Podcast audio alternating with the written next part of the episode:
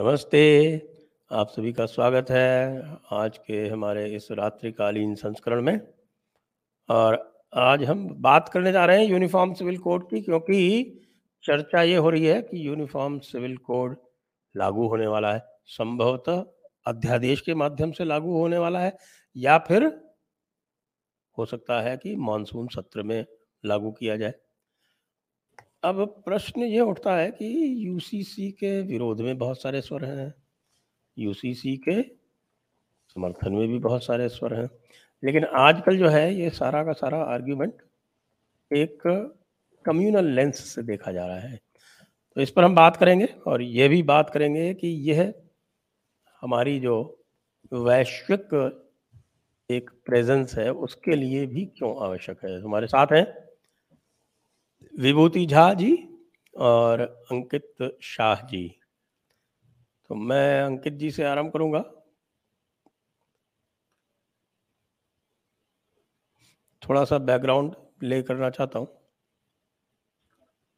जब उन्नीस सौ उनचास में संभवतः में दिनांक मुझे याद नहीं आ रही, जब इसके ऊपर डिस्कशन हुआ था कॉन्स्टिट्यूंट असेंबली में। तो जो मुस्लिम पक्ष था, उसने बड़े ज़ोरदार इसके ऊपर ऑब्जेक्शंस किए थे। और उसमें मुख्य ऑब्जेक्शन ये था कि साहब की ये तो शरीयत से हम किसी भी तरह का कॉम्प्रोमाइज़ नहीं कर सकते। और ये हमारे रिलीजन में इंटरफेरेंस है, इत्यादि इत्यादि। आज भी उसी तरह के आर्ग्यूमेंट करते हैं। लेकिन हमारे पक्ष से जब उसका उत्तर जाता है तो लोग उस समय नहीं देखते कि डॉक्टर अंबेडकर ने इन, इनको कैसे काउंटर किया। और उन्होंने बहुत सीधी सी बात कही थी। और उन्होंने सीधी सी बात ये कही थी कि आपका जो आर्ग्यूमेंट है वो बेसलेस है। बेसलेस इसलिए है कि भारत में जो शरीयत का कानून है, वो उन्नीस सौ सैंतीस में आया है। यानी जिस समय बात करें थे उससे 12 वर्ष पूर्व केवल। उन्नीस सौ सैंतीस से पहले भारत में शरीयत कानून नहीं था और जो पर्सनल लॉ के मैटर्स थे, वो मुस्लिम अलग अलग रूप से करते थे। केरल में वो मेट्रियार्कल लॉ फॉलो करते थे। नॉर्थ वेस्ट फ्रंटियर प्रोविंस में वो अपना ट्राइबल कस्टम फॉलो करते थे। और बहुत सारे भारत के अन्य हिस्सों में वो हिंदू लॉ फॉलो करते थे। और आज भी यदि आप देखेंगे तो आज चूँकि वो शरीयत एक्ट जो है उन्नीस सौ सैंतीस का, उसके कारण निकाह कंपलसरी हो गया है, लेकिन जो कस्टम्स जो फॉलो होते हैं, विशेषकर जो पसमानदा कम्युनिटी है, वो लगभग शत प्रतिशत हिंदू कस्टम्स ही फॉलो होते हैं।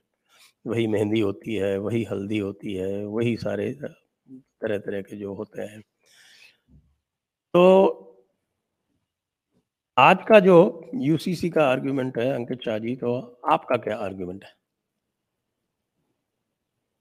आ, सबसे पहले तो हमें इसमें ये समझना है संजय जी कि यूनिफॉर्म सिविल कोड उसकी जब उसका जो काउंटर पार्ट है मतलब उसके साथ जो दूसरा चलता है which is about the criminal code तो जब ये आर्ग्यूमेंट आती है कि हमारे पर्सनल मैटर्स के लिए एक अलग एप्लीकेशन होना चाहिए based on our religious doctrine तो उसके सामने कभी हमने आर्ग्यूमेंट नहीं देखी कि हमें क्रिमिनल लॉ के लिए भी हमारा जो रिलीजियस डॉक्ट्रिन है वो चाहिए। तो फिर तो उस हिसाब से अगर कोई चोरी किया, पाया जाता है तो वो चॉप चॉप स्क्वायर की तरह हाथ काट दिए जाने चाहिए। तो based on that religious doctrine तो ये जो आर्ग्यूमेंट है पूरी मैं एक मिनट आप एक एक मिनट आप मुझे परमिट करें मैं इंटरप्ट करूँगा। ये कई बार लोग कहते हैं लेकिन जो लोग इस तरह से कहते हैं उनको मैं सादर ये निवेदन करता हूँ कि उन्हें इस्लामिक लॉ की जानकारी नहीं है संभवतः। उसके लिए अच्छा। वैसे मैंने उनकी जानकारी के लिए पूरी फतावा आलमगिरी जो है वो लोड कर रखी है। एक वॉल्यूम कर रखा है दूसरा होने वाला है। और पूरे उसके दस वॉल्यूम्स हैं। यदि आप ये लॉ ले आएँगे ना तो आप जानते हैं क्या होगा? वह यदि मुसलमान के यहाँ चोरी करता है तभी उसके ऊपर यह कानून लागू होगा। हाँ। यदि वो हिंदू के यहाँ चोरी करता है तो वो माले गनीमत के रूप में उसको दैट इज़ एक्सेप्टेबल और उसको किसी भी हिंदू के साथ किसी भी अत्याचार करने से किसी भी बैरबिज्म करने से इस्लामिक लॉ में कोई सज़ा नहीं मिल सकती। ये लोग भूल जाते हैं। तो हाँ। इसलिए ये आर्ग्यूमेंट मैं आपका एक्सेप्ट नहीं कर सकता। नहीं सर सर इसमें आर्ग्यूमेंट ये है कि they are not demanding even for Muslims the criminal law right एक तो फ़र्स्ट थिंग इज़ दैट कि उनका आर्ग्यूमेंट ये है कि हमारी कम्युनिटी को गवर्न करने के लिए we want our religious doctrine to decide on it right दूसरा ये है कि क्रिमिनल लॉ का जो पोर्शन है, उसमें तो वो नहीं ये डिमांड रखते that they want their religious doctrine to be applied right this is my argument and my point right अच्छा दूसरा हम ये देखते हैं कि जब हम ग्लोबल न्यू सेंचुरी की बात करते हैं जहाँ पे वेस्ट के काफ़ी नेशंस में पॉलीगैमी बैंड है तो वहाँ पे हम नहीं देखते कि कोई uh, ये नरेटिव uh, चला हो कि रिलीजियस फ्रीडम इज़ हैम्पर्ड या religious freedom is not given as per the constitution या डिमांड्स तो हम देखते हैं, लेकिन ये नरेटिव कभी भी मीडिया में हम नहीं देखते। कहीं भी मेन स्ट्रीम मीडिया में कि वेस्ट का कोई नेशन जो है, वो डिस्क्रिमिनेट करता है राइट अच्छा अभी जो रिसेंट के चेंजेस हुए हैं स्पेसिफिकली मिडिल ईस्ट की मैं बात करता हूँ, जहाँ पे यूएई एंड सऊदी अरेबिया मैंने बहुत बार बताया कि कैसे लीडरशिप लेके डी रेडिकलाइजेशन का पूरा प्रोसेस चल रहा है। तो उसमें वहाँ भी हम देख रहे हैं कि कितना लिबरलाइज वो हो चुके हैं। तो यूएई में अभी फेब्रुवरी के आसपास जो भी नॉन मुस्लिम मैरिजेस है, उसके लिए लीगल प्रोविजनिंग की गई है राइट बिल्कुल वैसे हम देख रहे हैं कि उनकी जो हॉलीडेज का स्ट्रक्चर है, वो भी उन्होंने संडे हॉलीडे इंटरनेशनल जो मेथड है, उसके साथ स्टैंडर्डाइज किया और फ्राइडे को हाफ़ डे कर दिया। उसके बाद सऊदी अरेबिया में हमने देखा कि कैसे अबाया बैन किया गया इन दी एग्ज़ाम हॉल्स तो जहाँ पे और फिर अभी कुछ ही दिन पहले पाकिस्तान में हिंदू मैरिजेस को रिकॉग्निशन दी गई उसके लिए लीगल प्रोविजनिंग की गई। तो हम देख रहे हैं कि जब वर्ल्ड वाइड वो नेशंस जो ट्रेडिशनल और ऑर्थोडॉक्स माने जाते हैं जो रिलीजियस डॉक्ट्रिन पे चलते हैं जब वो uh, बाकी के रिलीजियंस को जो है लिबरलाइज करके उनके राइट्स के लिए ओपन है तो कोई India which is you know democratic country और हम जाना चाह रहे हैं उस स्टेज पे जहाँ पे हम हमारी इकोनॉमी को कंपेयर करते हैं top three top five nations के साथ तो हमें ये देखना है कि how how can we move forward जब एक sizeable Muslim women community section is not getting equal human rights within the four walls whether it is marriage whether it is divorce right all kind of inheritance and property stuff. तो जब ये बाकी के nations even like Pakistan is giving rights for recognition for Hindu marriages तो हमारा तो कोई यही नहीं बनता है कि हम क्यों पीछे रह जाएँ।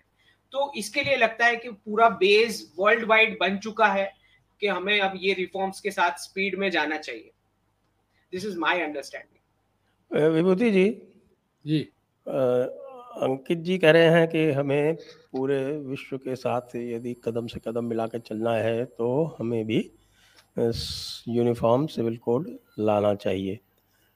लेकिन हम देख रहे हैं कि पश्चिम में तो मामला उल्टा जा रहा है। और बहुत सारे लोग जो हैं वो शरीयत को रिकग्नाइज कर रहे हैं। जैसे यूके में शरिया कोर्ट्स जो हैं वो चल रहे हैं। पैरेलल चल पैरेलल चल रहे हैं। कनाडा में बहुत स्ट्रांग डिमांड है। एक बार तो हमारे तारिक फतेह जी ने उसके विरुद्ध आंदोलन किया था तो वो रह गया था लेकिन वो वापस आ रहा है।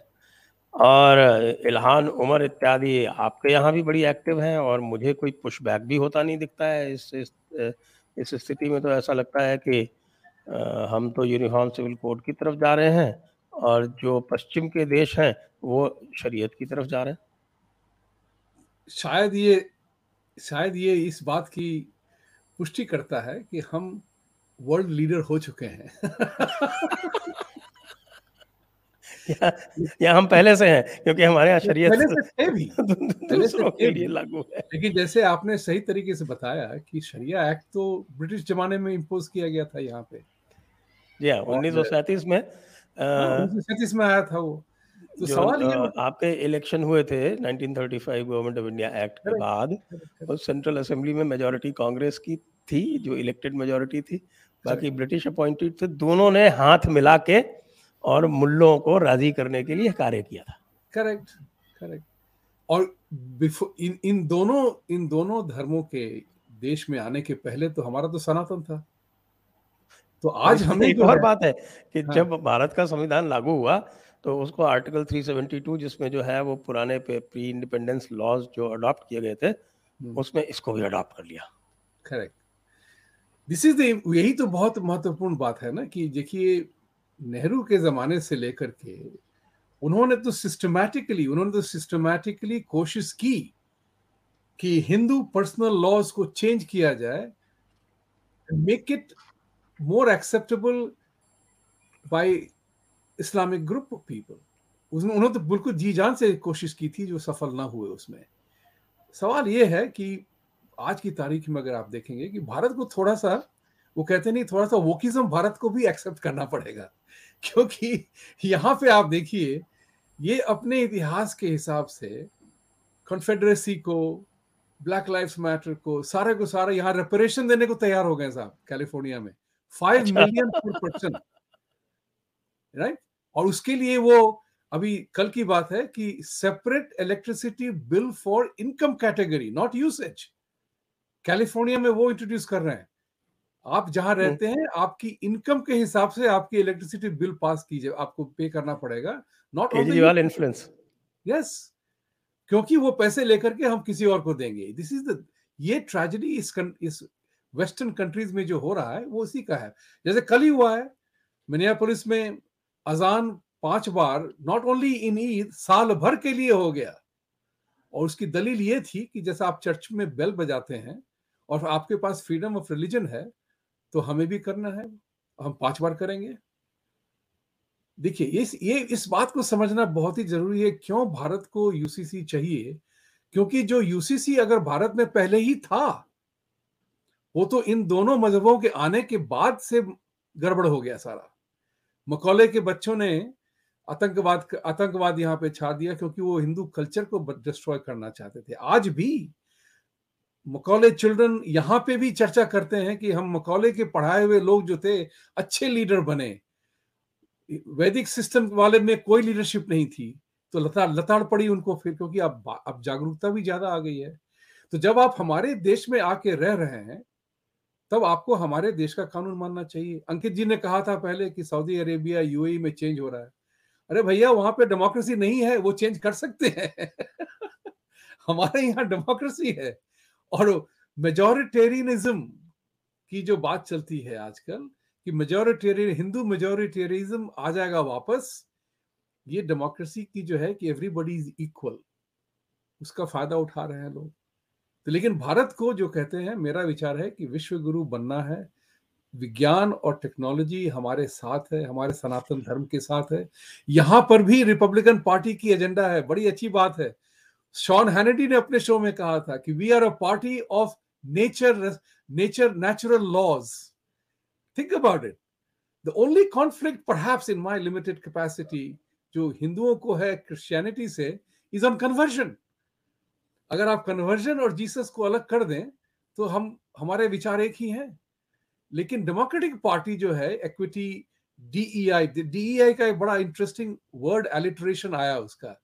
किसी ने भेजा मुझे DEI is a alphabetical soup DEI अगर उसको दूसरी तरफ़ से घुमा के देखो तो ई आई डी ईद बन जाता है।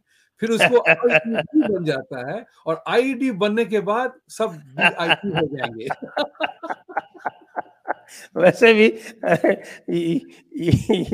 ईद मुबारक को कई बार आजकल ट्विटर पे जो है वो लोग आईडी मुबारक करके उसको ईद की स्पेलिंग करते तो है सीरियस बात है हम भारत को अगर विश्व गुरु बनना है आज की तारीख में और हम हम उस लेकिन विश्व गुरु क्यों बनना है हाँ क्योंकि विश्व गुरु पढ़ने के विश्व मैं एक इसमें जो है हाँ। इसमें मैं भेद करता हूँ ये बार बार ये विश्व गुरु की जो बात आती है भारत को एक विश्व शक्ति बनना है।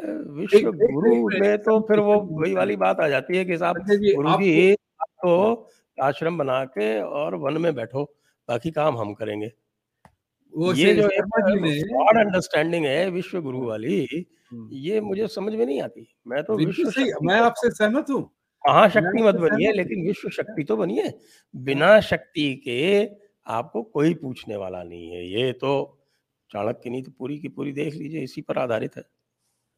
आपको जान के प्रसन्नता होगी संजय जी, कि हमारा पिछला जो शो हुआ था कास्ट पे, जिसमें ऋचा गौतम और संदीप, पंडित जी आए हुए थे तो पंडित जी ने इस बात की चर्चा की थी कि हमें विश्व गुरु बनने के पहले हमें विश्व शक्तिशाली बनना पड़ेगा, हमें विश्व शक्तिशाली आर्थिक रूप में बनना पड़ेगा, और विश्व विश्व विश्व गुरु बनने के पहले हमें विश्व गुरु शूद्र बनना पड़ेगा विश्व शूद्र बनना पड़ेगा सेवा की नीति में।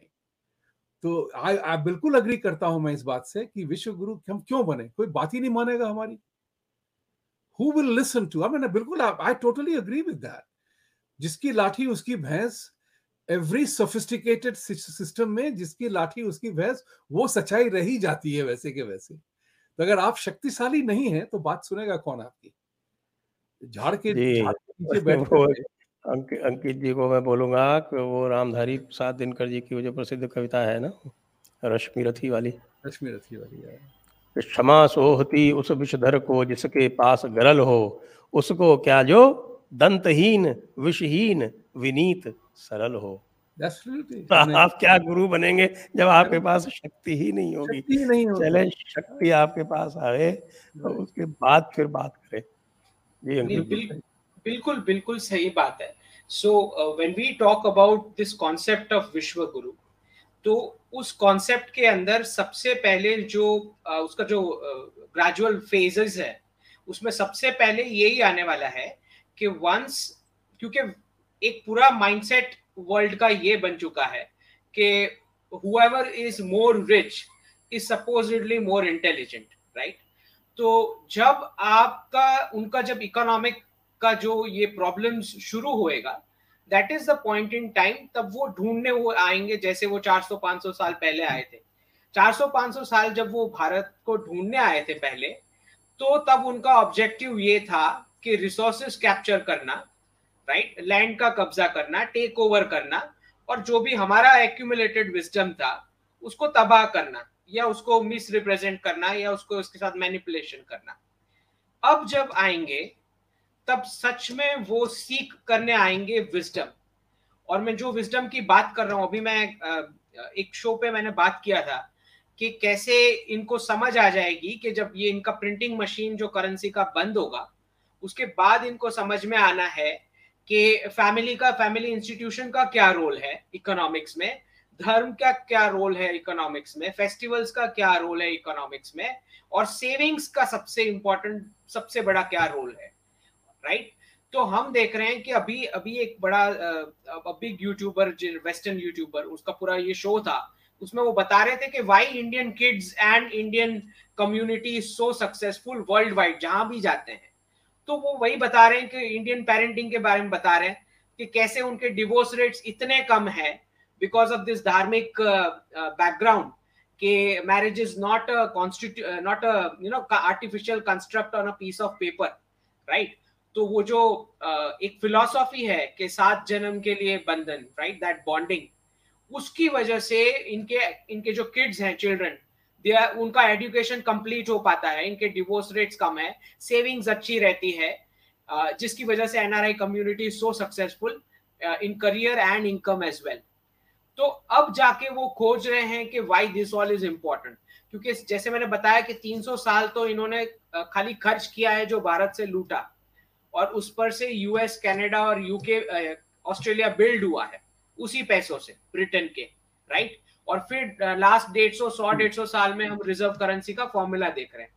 अब जब ये प्रिंटिंग मशीन बंद हो जाएगा, तब जाके ये रिकॉग्निशन आएगा कि किसी विश्व गुरु को ढूंढना पड़ेगा कि हमको एडवाइजरी दें कि अब क्या करना है। Because they still don't know उनको पता ही नहीं है हाउ टू अर्न मनी दो इंपॉर्टेंट सेक्टर है, एक डिफेंस सेक्टर है और एक टेक्स सेक्टर है। डिफेंस सेक्टर में आप जानते हैं किस तरह से आर्टिफिशियली कॉन्फ्लिक्ट कॉन्कॉक्ट होते हैं और रूटिंग होता है पूरा tax payers money money through a third country ठीक? और टैक्स सेक्टर का आपने देखा है कि कैसे प्रिंट कर करके लो रेट इंटरेस्ट लोन में सबको दिए पैसे। तो ज़ाहिर सी बात है, अगर 200-300 कंपनीज़ को आप बिंदास पैसे बांटोगे छाप छाप के तो उसमें से एक या दो तो गूगल माइक्रोसॉफ्ट निकल ही आएगा। कौन सी बड़ी बात है? राइट तो ये दो ही सेक्टर थे उनके पास। और जब ये प्रिंटिंग मशीन जैसे मैं बता रहा हूँ डी डॉलराइजेशन के बाद बंद हो जाएगा तो सीधी सी बात है, आप जो बता रहे हैं ना कि विश्व गुरु तो विश्व गुरु का कॉन्सेप्ट ही वहीं से स्टार्ट होएगा which is the economic failure of the west collective failure, economic failure of the west, that is where the starting point will be. और कुछ हमें झलकियाँ ऑलरेडी अभी दिख रही हैं, जैसे मैक्रॉन के वो पेंशन रिफॉर्म्स के प्रोटेस्ट चल रहे हैं which is one of the benefits which they give French लोगों को राइट तो वो, उनको पता लग गया कि प्रिंटिंग मशीन बंद होना है तो सबसे पहले कट सोशल बेनिफिट्स में ही लगने हैं। तो पेंशन का आप देख रहे हैं किस तरह से प्रोटेस्ट हो रहा है राइट तो मैक्रॉन जब चाइना जाते हैं, और वो वर्ड इस्तेमाल करते हैं स्ट्रेटेजिक ऑटोनॉमी अब इंडियन एमईए के अलावा कोई कोई कोई एक्सटर्नल अफेयर्स नहीं है जो ये टर्मिनोलॉजी यूज़ करता है strategic autonomy now this is Hindu Sanatan family virtue ये जो वर्ड है स्ट्रेटेजिक ऑटोनॉमी वाला right that nobody is suppose to do an imposition on me मैं इंडिविजुअली सीख करूँगा क्या मेरे लिए सही है? That is the Sanatan value of strategic autonomy तो धीरे धीरे आप देखोगे कि पूरा जब इकोनॉमिक कोलैप्स जब ये फेस करेंगे क्राइसिस थ्रू दिस डिकेड और जब वो देखेंगे कि इंडिया की economy without English language without any reserve currency 27 percent of world GDP दे रही थी फॉर 1700 साल। 1700 सालों तक without having Indian currency as the reserve currency and without having English language right और अभी भी चल रही है continuously with the same life cycle civilizational wisdom तो जब वो देखेंगे, वो सीख करेंगे। और दूसरा आपने जो सही बताया कि खाली इकोनॉमिक या जो धार्मिक व्यू पॉइंट है दैट इज़ नॉट इनफ आपके पास वो ब्रूटल फोर्स भी होना चाहिए डिप्लॉय करने के लिए इंप्लीमेंट करने के लिए, जिसको ठीक करना पड़े, उसको ठीक भी करना पड़े राइट तो वो जो सॉफ्ट पावर और हार्ड पावर है, वो साथ में बिल्ड होगा। पर मैं बिल्कुल भी ये वेस्टर्न टेम्पलेट से अग्री नहीं करता which is super power word क्योंकि उनका जो सुपर पावर वर्ड का टेम्पलेट है that comes from a very narrow minded one life concept philosophy कि हम तो इम्पोज ही करेंगे, हम तो ऊपर से बॉम्बर्स ही उड़ाएँगे और हमने जो बोलना है वही 10 15 20 कंट्रीज़ फॉलो करनी है as a policy right this is not something which is long term feasible ये फिजिबल ही नहीं है ये फॉर्मूला राइट right? वो उनको खुद भी पता चल गया उनका जो ग्लोबल पोलिसिंग का रोल है, वो धीरे धीरे श्रिंक होता जा रहा है। Coming back to this point आपने जो बताया कि वेस्ट में कैसे वोकिज्म अब हम देख रहे हैं तो वो जो leader of the free world वाला जो टैग है, वो धीरे धीरे आप देखेंगे कैसे इंडियन प्राइम मिनिस्टर को ट्रांसफ़र हो जाएगा through the end of this decade वो आप भूल जाएँ कि leader of the free world is going to be someone from the west क्योंकि जिस तरह का कम्युनिज्म बढ़ चुका है, जिस तरह का एक्सट्रीम कैपिटलिज्म बढ़ चुका है वेस्ट में, उनको सब कुछ कंट्रोल में लेना पड़ेगा, अगर केओस नहीं फेस करना है तो। और जब वो सब कुछ कंट्रोल में लेने जाएँगे तो वो फ्रीडम्स भूल जाए। और मैंने मैं मेरा पहले से ये ऑब्जर्वेशन रहा है कि अगर Chinese communist party export oriented model adopt नहीं करती तो अभी तक तो वेस्ट की बहुत सारी कंट्रीज़ के ऐसे ही टुकड़े हो चुके होते। बिकॉज़ ये सारी democracy religious freedom right weekend enjoy करना, साल के पाँच पाँच vacation all this was possible because it was sponsored by the torture of the Chinese citizen अब एक बार खुद मैन्युफैक्चरिंग करके तो देखें, उस प्राइस पॉइंट पे प्रोडक्ट्स को लेके आए, अपनी कंट्रीज़ को पोल्यूट करके देखें, आप कैसे ये ये ज्योग्राफी मेंटेन कर पाते हैं with the freedoms that you talk about. It is going to be very difficult. It's not an easy task. ठीक है? तो ये जो हम बताते हैं कि भारत का जो रोल है and something I am very happy about this government ये जो बुद्धिस्ट ग्लोबल बुद्धिज्म समिट जो होस्ट कर रहे हैं it is very very important हमारे जितने भी चार जो धर्म है, उसको वर्ल्ड वाइड हमें ये प्रोपेगेट करना ज़रूरी है कि dharmas are totally opposite concept of what religions are ये बहुत ही इंपॉर्टेंट स्टेप है जहाँ पे वर्ल्ड को समझ आया जाएगा कि एक सस्टेनेबल मिनिमलिज्म लाइफ जो यू नो मिनिमम स्पेंडिंग और minimum consumption more focused on savings वैसी लाइफस्टाइल जो है that is only a sustainable lifestyle right तो वो ये चार धर्म ही बता पाएँगे जो इंडिविजुअल लिबरेशन की बात करते हैं कंजम्पशन स्पेंडिंग टेक ओवर की बात नहीं करते। तो ये हमें ये हमारा रोल है। और मैं बिल्कुल भी एक्सपेक्ट नहीं करूँगा कि जो वेस्ट जो जिसको पैदा हुए 300 400 500 साल हुए हैं हम नहीं एक्सपेक्ट कर सकते कि इनको लाइफ साइकिल का विजडम होगा, या इनको ये सब कॉन्सेप्ट डायरेक्टली समझ आ जाएँगे कि वो भारत को विश्व गुरु मान ले। तो ये धीरे धीरे खुद सीख करेंगे। जैसे हम देख रहे हैं बहुत सारी अमेरिकन फैमिलीज़ में आज बच्चे घर जा रहे हैं वापस अपने पेरेंट्स के साथ रहने के लिए। क्यों? क्योंकि अभी इकोनॉमिक रीजन है उनके पास कि रेंट और ईएमआई e नहीं भर सकते। This is the only reason they see right now अब जाके ये अवेकनिंग भी आ रही है कि अगर हमारी एजुकेशन अच्छे से कंप्लीट होनी है तो पेरेंट्स के मैरिजेस टिकाना भी ज़रूरी है।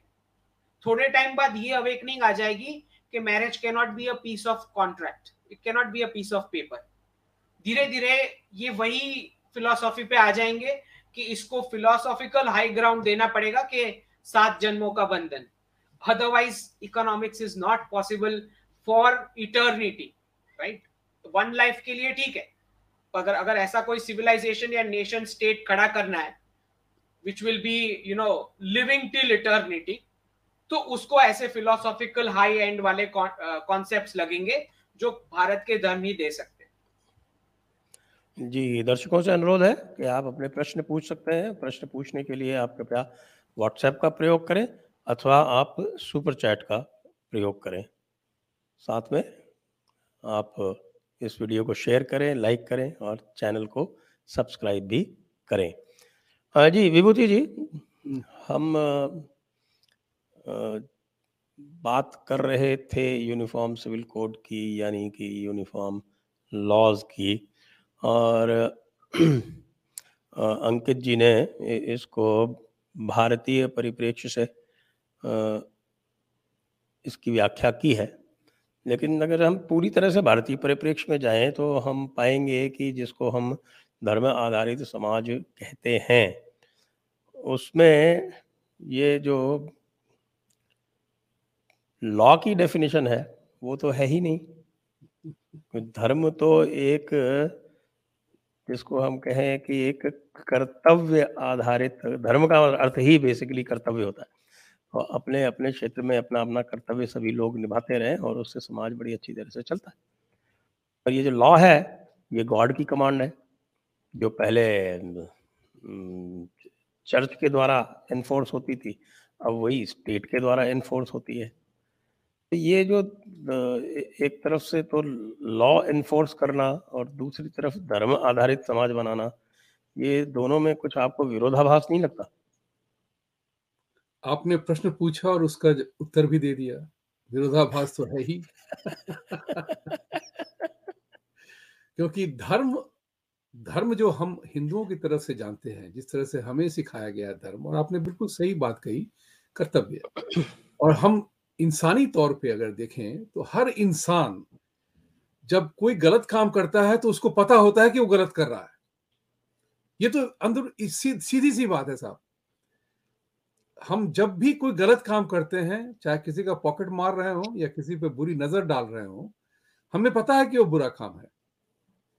बड़ा सीधा सा सवाल है धर्म का। रिलीजन वो तो आपने बिल्कुल सही कहा, किताबी कॉन्स्ट्रक्ट है वो। किसी ने मुझसे कहा तो ये बड़ा कॉन्फ्लिक्ट है और आप सही कह रहे हैं कि जब तक अंकित जी ने कहा था प्रचार करने के लिए, जब तक हम सब अपने बारे में अपने धर्म के बारे में चर्चा न करेंगे तो लोग क्यों चाहेंगे क्यों क्यों करेंगे? आज देखिए जिस वीडियो की अंकित जी बात कर रहे थे मैंने भी देखा उसको लेकिन आपको उसने जो भी बात कही है मैंने उस पर कमेंट भी डाला जो मैंने आ, हमारे दर्शकों से कई बार शेयर किया है कि सेनेटर ने जो मुझे कहा था कि we love you Indians as immigrants to this country you are professionals you are hard working you are in the highest median income you have family values, you take care of your children, you are not a law and order problem anywhere. This is what five values this man also talked about. I mention that to him I said come and let's talk more क्योंकि we need हमें हमें अपने बारे में ही कहना है लोगों को। आज दुनिया जो है इस बात को मानने को तैयार हो गई है। दैट्स द रीजन व्हाई लोग एथिस्ट बन रहे हैं। दैट्स व्हाई उसके लिए एक्स मुस्लिम्स बन रहे हैं। हमने तो नहीं सुना कि किसी ने हिंदू धर्म छोड़ दिया। हिंदू रिलीजन छोड़ दिया क्योंकि आप छोड़ोगे भी तो हिंदू ही रहोगे ना सनातनी रहोगे। तो इस चीज़ की चर्चा अगर हमने लोगों से की नहीं तो लोग समझेंगे कैसे? और आज इतना मैं जानता हूँ मैं जिस जिस समुदाय में मैं घूम रहा हूँ यहाँ पे लोगों को इच्छा है जानने की समझने की। और मैं मैंने उस शो का अंकित जी सारे के सारे जो कमेंट्स थे लोगों ने किए हैं वो भी पढ़े। और मुझे इतनी खुशी हुई देख करके कि Mexican black white men women सब ये इस बात की चर्चा कर रहे थे कि यार ये हिंदू लोग तो बड़े विचित्र लोग हैं। इनकी इनकी इनकी जो है, क्या कहते हैं, इनकी ऑनेस्टी इनकी हेल्पिंग एटीट्यूड इतनी अच्छी है कि हमने बहुत कुछ सीखा। जब लोग इस तरह का विदेशी का प्रोग्राम देख के हमारे बारे में ऐसा कहते हैं, कहाँ है हमारा प्रोग्राम जो लोगों को कहे कि आओ हमसे भी गले मिलो, शायद हमारे गले मिलने से तुम सुधर जाओगे? तुम्हारी दूरियों दू, तुम्हारी तुम्हारे दोषों को हम एब्जॉर्ब कर लेंगे अपने सनातन बुद्धि के हिसाब से लेकिन तुम्हें जागरूकता आएगी। ये बहुत ज़रूरी है प्रचारक करने का और हम जो कर रहे हैं जयपुर डायलॉग पे इस चर्चा जो कर रहे हैं कहाँ कोई करता है? कोई नहीं करता इस चर्चा को।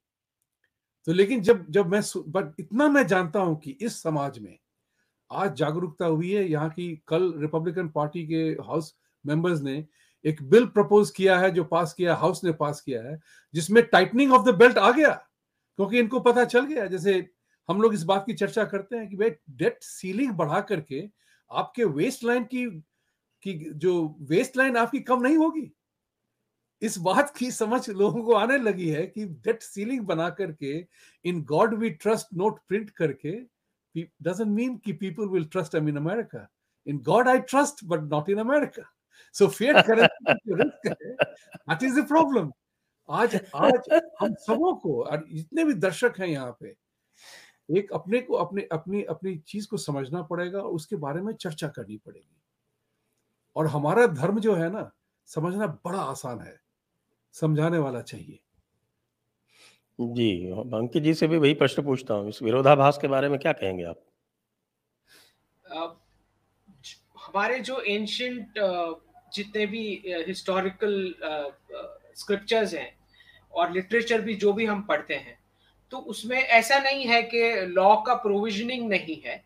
आपने ये बात बिल्कुल सही बताई कि सोसाइटी पूरी ड्यूटी बेस्ड तो एक बॉटम अप धार्मिक कंट्रोल बिहेवियर में ऑटोमेटिक ही हम देखते हैं। ए, एक थोड़ा सा टोकूँगा आपको।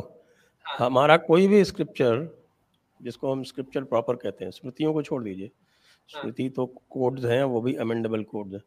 वो स्क्रिप्चर प्रॉपर में नहीं आते लेकिन वेद हैं उपनिषद हैं कुरान है सारे के सारे डिस्क्रिप्शन हैं। कहीं भी प्रेस्क्रिप्शन नहीं मिलेंगे आपको। यदि कहीं मिल जाए इक्की दुक्की जगह तो वो सिद्ध हो चुका है कि वो इंटरपोलेशन हैं। जैसे अच्छा। बृहदारण्य उपनिषद में कहीं छोटा सा प्रिस्क्रिप्शन आता है वो प्रूव हो चुका है कि ये interpolation it is entirely description Mahabharat पूर्ण description description Ramayan description description आपको उससे सीख लेनी है तो लीजिए। सो रेकमेंडेड जो वेस्टर्न रिलीजन्स हैं वो कमांड बेस्ड है। दैट इज़ आदेश लॉ भी कमांड बेस्ड है। जी। बिल्कुल बिल्कुल। तो एक आदेश फिलोसॉफी और उपदेश फिलोसॉफी का डिफरेंस है जिसमें सामने yes, से yes. that, that, that is a very good way to distinguish हाँ thank you for making that distinction question and answer और सीकिंग वाला फिलोसॉफी तो इसी में हम देखते हैं कि एक एक पूरा इंसिडेंट है जहाँ पे युधिष्ठिर महाराज जजमेंट देते हैं वर्डिक्ट जिसमें वो इस तरह से वर्डिक्ट देते हैं कि क्रिमिनल जो है, उसकी मेंटल लर्निंग कैपेसिटी और इकोनॉमिक कैपेसिटी क्या है? तो अगर कोई ब्राह्मण कर रहा है crime which is similar to किसी शूद्र ने वही क्राइम किया है तो ब्राह्मण को एट टाइम्स टेन टाइम्स ज़्यादा पनिशमेंट दी जाए बिकॉज़ नॉट जस्ट कि उसका सोसाइटी के लिए रिस्पॉन्सिबिलिटी ज़्यादा है because of his learning and skills but also because he is the epitome of distributing knowledge disseminating knowledge in the society तो ये हम ये हम वेस्टर्न लॉ टेम्पलेट में कभी नहीं देखेंगे। जी हाँ, ये मनुस्मृति में है वैसे मैं बताऊँ आपको। वेस्टर्न टेम्पलेट जो है, लॉ का, वो बहुत ही बाइनरी है। इसमें हम देखते हैं कि सपोज़ आई एम गोइंग मैं बिना हेलमेट पहने जा रहा हूँ तो मुझसे भी वही फाइन कलेक्ट हो रहा है, जैसे किसी और may be someone very rich और समवन वेरी पुअर ठीक? तो बेसिकली ये हो गया कि सोसाइटी का जो रिच वर्ग है, वो वो बेसिकली क्राइम परचेज कर सकता है। Right right? क्योंकि if if both are going to be equally penalized तो ये तो लॉ का एक यू नो एक नेगेटिव ये हो गया कि जो पैसे वाला है वो परचेज कर लेगा क्राइम राइट और जो गरीब है उसको because he can not afford the penalty तो उसको हेलमेट पहन के ही जाने so this is something like that ये पूरा वेस्टर्न लीगल फॉर्मेट जो है, जैसे हम जानते ही हैं कि पूरा सब टेम्पलेट्स हमने वहाँ से उठा है because basically transfer of power हुआ था और स्क्रैच से कोई भी डॉक्यूमेंट पे वर्क हुआ ही नहीं है 1947 से। तो ये ये सारे अब हम फेस कर रहे हैं। So these are the future changes that we need to make अब दूसरा जो ये है पॉइंट यूसीसी के बारे में, इसका बहुत ही नेचुरल सा बेनिफिट हमें ये दिखता है which is about the population because हम ऑलरेडी क्रॉस कर चुके हैं we are all the we are already the highest population on the planet ठीक? तो अगर ये पॉलीगैमी वाला प्रैक्टिस बैन होता है तो उसका एक नेचुरल बाय प्रोडक्ट आएगा कि जो नंबर पॉपुलेशन साइज़ है उसको कंट्रोल करने में बहुत बेनिफिट मिलेगा बिसाइड्स जो इक्वल ह्यूमन राइट्स की हम बात करते हैं डिग्निटी की uh, वो सारी वुमेन के लिए जो uh, जिसको पॉलीगैमी के प्रॉब्लम्स फेस हो रहे हैं राइट right? uh, अच्छा जहाँ पे ये हम कॉन्सेप्ट देखते हैं इक्वलिटी वाला बिटवीन मैन एंड वुमेन तो यहाँ पे मुझे एक स्पेसिफिक एग्ज़ाम्पल देना है कि एंशंट हिंदू धार्मिक सोसाइटी में हमारे जो मैरिज के कस्टम्स हैं, उसके अंदर जो ये डाउरी वाली प्रैक्टिस का एक पूरा नेगेटिव नरेटिव चलता है कि डॉरी मांगी गई, उसके ऊपर टॉर्चर हुआ एक्सप्लॉइटेशन हुआ this and that but basically ये फॉर्मेट मेरा ये मानना है, ये इसलिए था कि बिकॉज़ जो women women section of the society है, उसको we were not giving the inheritance like the male child right और वो उसके लिए भी इंपॉर्टेंट था कि वो नए घर जा रही है। So you are trying to give starting point of life के लिए मैरिड लाइफ के लिए you are trying to secure her starting point right so that the young couple does not waste the golden years of their married life the starting ones in in money making activity इसके साथ हम ये देखते हैं कि and point जो है life का, वहाँ पे लड़के के पेरेंट्स इनहेरिटेंस ट्रांसफ़र करते हैं अपॉन डेथ और बाई विल जो भी है तो उनका भी कंट्रीब्यूशन है।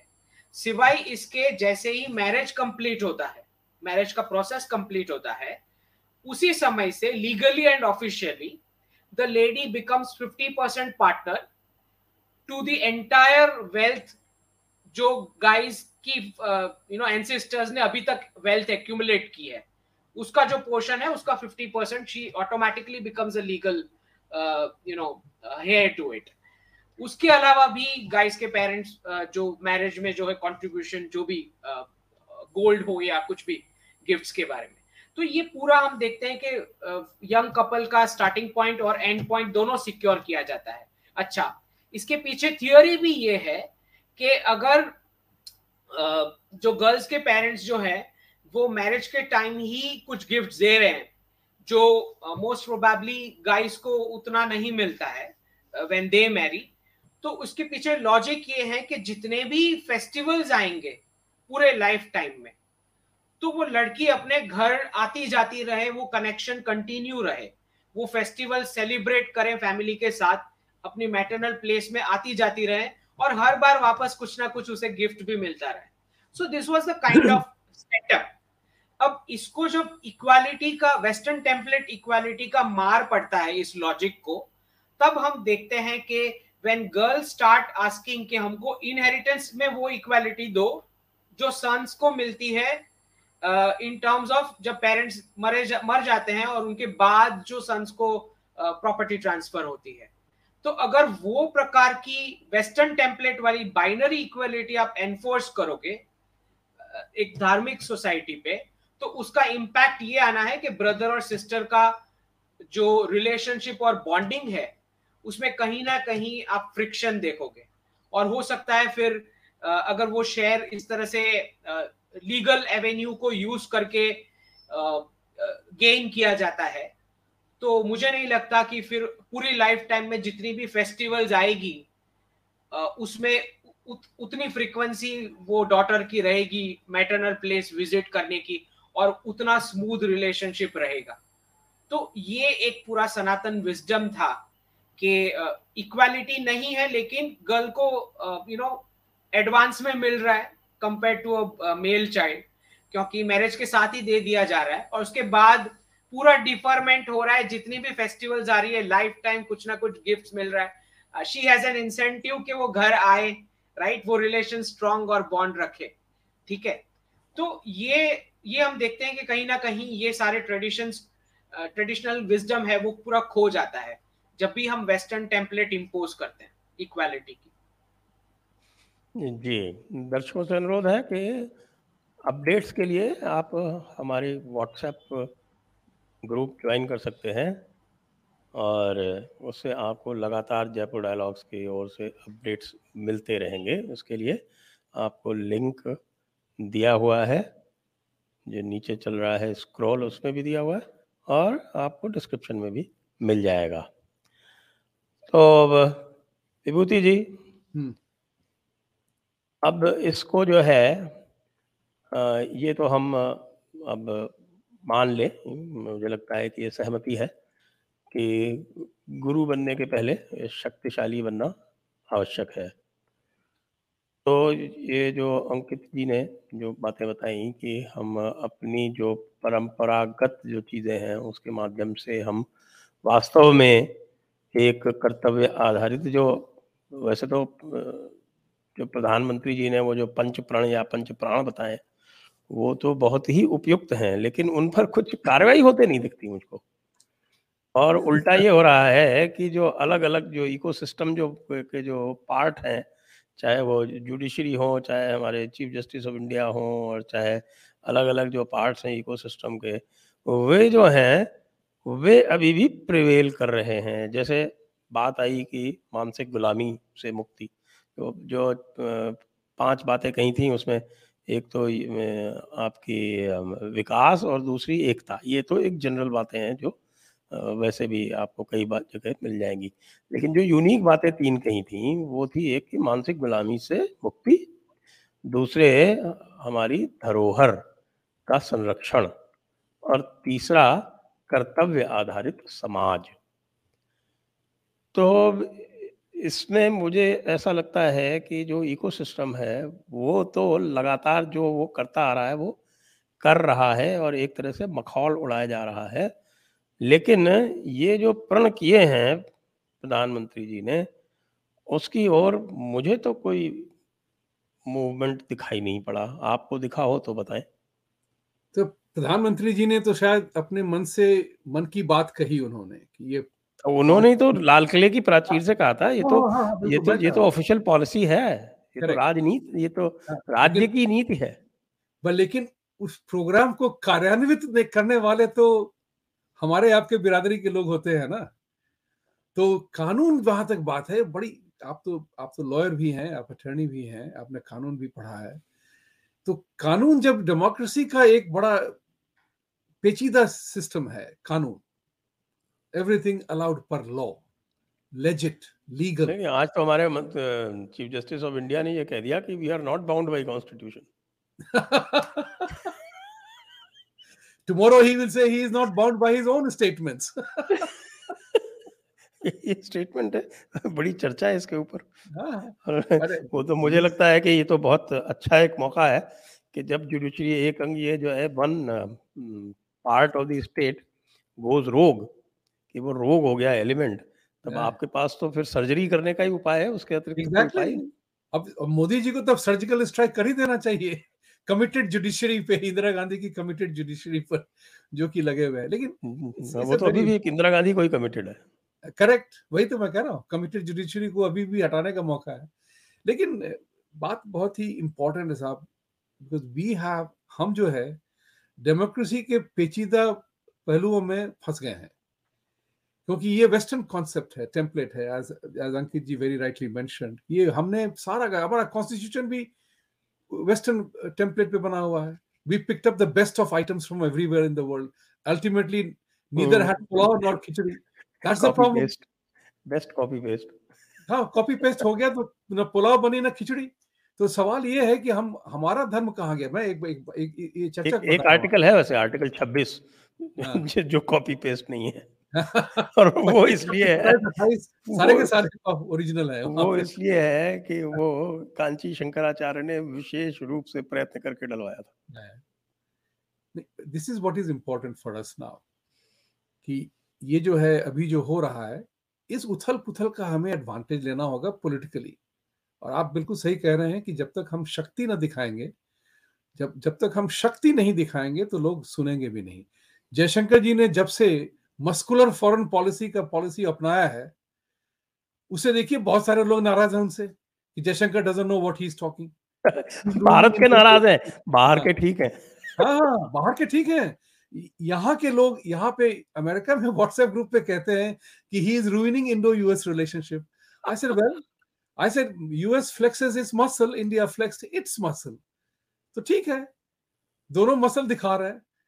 जिस जो मोहब्बत करेगी असर धीरे धीरे देखें किसका मसल ज़्यादा प्रभाव करता है बाद में। But what is important for us Sanjay ji की at the end of the day जो क्लिशे जो स्टेटमेंट है at the end of the day हमारी बात तभी मानेंगे जब तक हम उस बात की चर्चा न करेंगे हमारी बात कोई नहीं सुनेगा। आप हाँ। तो ये भारत के लिए भी उपयुक्त है। बहुत उपयुक्त है आपकी बात तभी सुनेगी जब आप दिखाएँगे कि हाँ। आप अपनी शक्ति का प्रयोग हम, जैसे हमारे एक मैनेजमेंट कंसल्टेंट ने आरबीआई में 1983 बैंकर्स क्लब में कहा था। हार्वर्ड के थे वो भी तमिलनाडु के थे वो। उन्होंने कहा था कि भारतीयों को Indians do not need to go to Ivy League colleges to study life and business is all there in study of and very correctly prescription it's already there in Mahabharata Ramayana and gita. All your life lessons are right there of sacrifice, of parakram, of purusharth, about dharma, about duty, about obligations, about war. Everything is right there. We need to study that. Problem यही होती है कि हम सब जो है ना road road पढ़ाई में रट, रट्टेबाज बन गए इम्तहान पास करने के लिए रट्टेबाज बन गए तो पढ़ने का अध्ययन का हमारा जो कल्चर था अध्ययन का कल्चर हमारा कल्चर हमारा छूट गया हम बन गए रट्टूबाज तो आज मैं तो मैं तो रिक्वेस्ट करता हूँ सबों से। आप जो है सिर्फ़ एक काम करो भाई साहब पंचतंत्र पंचतंत्र की सारी कहानियाँ एक बार फिर से पढ़ लो। सारा ज्ञान खुल जाएगा उसके बाद। मैं तो सिंपल प्रिस्क्रिप्शन दे रहा हूँ। पंचतंत्र की अठहत्तर या सौ जितनी भी कहानियाँ हैं उसको पढ़िए सारा ज्ञान आपको आ जाएगा उसके बाद क्या करना है वो भी आ जाएगा। आप करें ना करें वो आपके ऊपर है। मोटापा तो अब इस चर्चा को हम समाप्ति की ओर ले चलते हैं और जो निष्कर्ष मैं निकाल पाया हूँ इस चर्चा से कि यूसीसी महत्वपूर्ण है लेकिन उससे भी अधिक महत्वपूर्ण है कि वह धर्म केंद्रित हो न कि प्योरली लॉ सेंट्रिक। और आइए हम दर्शकों के प्रश्न ले लेते हैं बहुत सारे आ गए हैं।